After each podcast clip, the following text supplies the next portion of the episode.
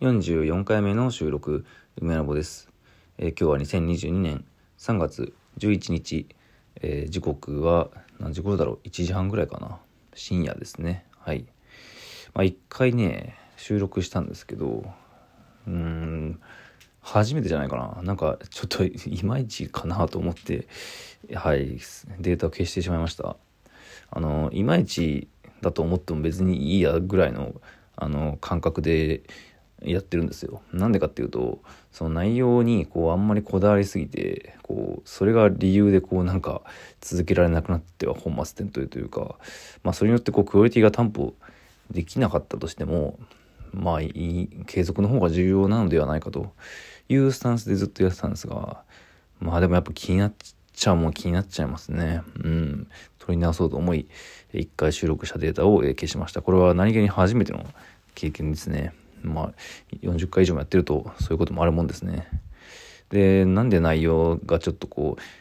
う、うーんと思ったのかというと、まあ、やはり今日は3月 11, 11日なので、えー、まあ11年前に起きた東日本大震災のことに関連していろいろまあ喋ろうと思って喋ったんですが、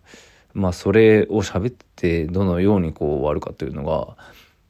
あまり自分の中ではこう決まらず、尻切れトンボで終わってしまったというような感じだったので、まあ、ちょっとデータを消してしまいました。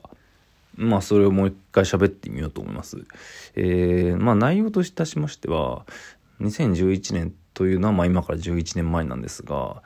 まあ僕にとっては2008年ですかね。2008年から2011年までの、えー、まあ9、10、11、まあ3年間ぐらいですか。まあ3年間というか4年ぐらいというか、その期間というのが非常に印象深いというか、重要なんですよね。重要というか、まあ、ある種のターニングポイントになってしまったというか、そのような印象を持っています。で、まあ、その期間と、まあ、これからや今のことを含めて、まあ、震災というものや、まあ、風景との関係だったり、まあ、それが今の作品とどのように結びつくのか、まあ、そして、えー、まあ今度の展示に出す作品とどのように関わってくるかを、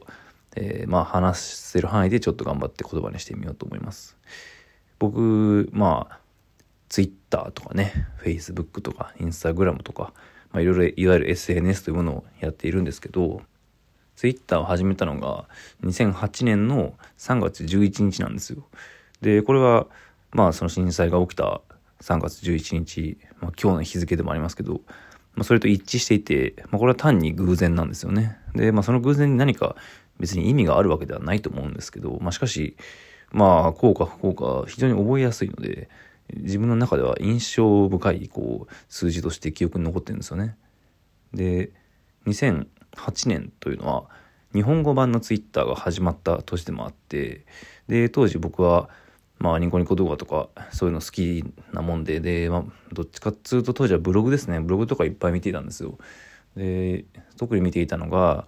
DJ テクノーチさんという、まあ、音楽を作るえー、まあ、すごいバキバキのハードコアテクノを作る人で、まあ、僕すごい好きなんですけど、まあ、その人は非常に、なんというか、いい感じのオタクでもあって、毎日のようにブログを更新していて、まあ、初音ミクとかのことも僕その人のブログで知ったんですよね。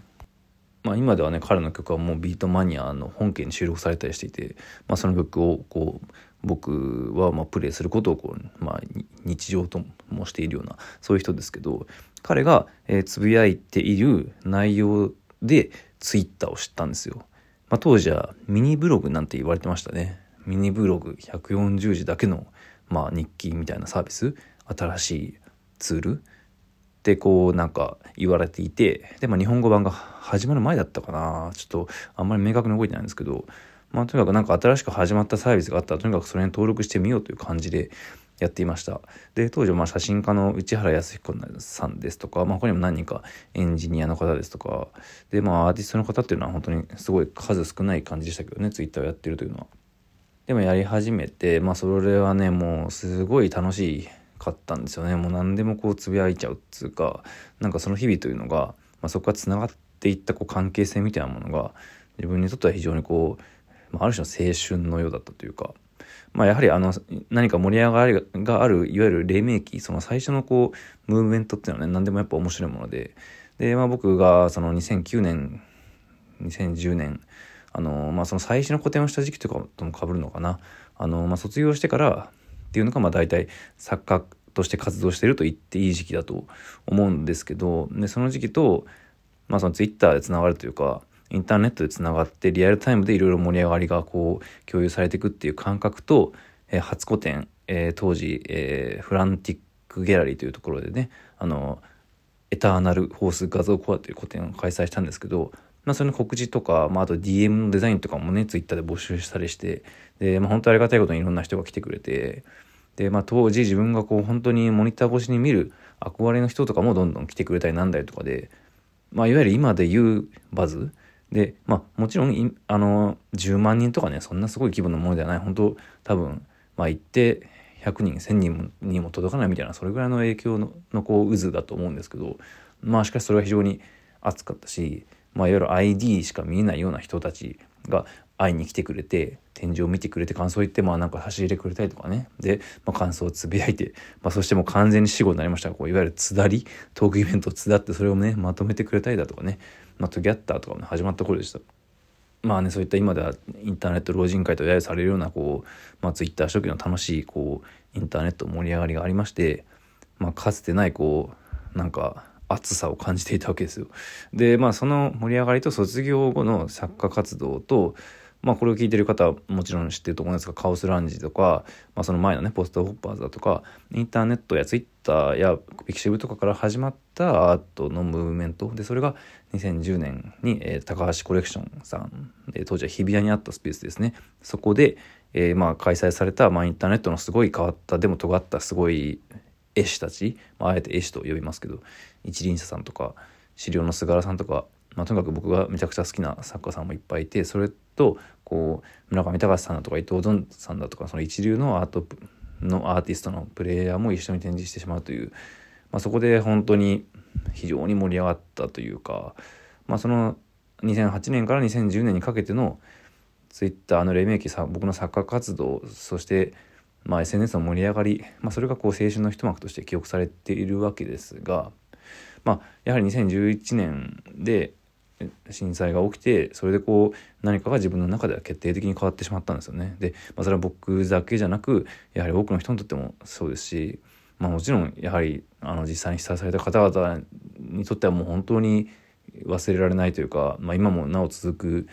問題というか、まあ、そのようなものしかしそれは多く歴史を翻ってみれば何度も繰り返されてきたことでもありそしてまあ今行われている戦争とかもそうですね。その自分が見知ったり経験していないだけで常々そういうことはどこかで起きているそのようなことが自分の近くの、まあ、リアルと感じられる範囲内で起こり起こってしまった、まあ、そしてそれを自分の目で確かめに行きそして、まあ、写真を撮ったり、まあ、そこから発展して、まあ、福島で展示をさせてもらったりだとかそのような経験が、まあ、自分の中ではある種の社会というか、まあ、日本というこう、まあ、区切りの中でですけど自分の暮らしている場所とは違う地域に行って、まあ、そしてある取材をするみたいな、まあ、それは僕自身がというよりかカオスランジの企画としてやっていたものですけどただまあ僕が撮った写真ですとか僕が見た話したそういった経験というのが非常に強くこうまあなんというかくくさびのようにこう打ち込まれたというかいまだにそれが残っていて何かこう考えるこう一つのキーになっています。でまあ作品についても、えー、前の収録でも話したことですけど非常にこうまあ直接的にこう震災そのものをこうテーマにしたような、まあ、震災というか瓦礫であったりだとか津波であったりだとかそういったものをこう真正面からモチーフとして捉え直すような、まあ、そして2次元ではなく3次元というか、まあ、写真ですね自分が撮った写真などもこう同様に画像としてコラージュしていく。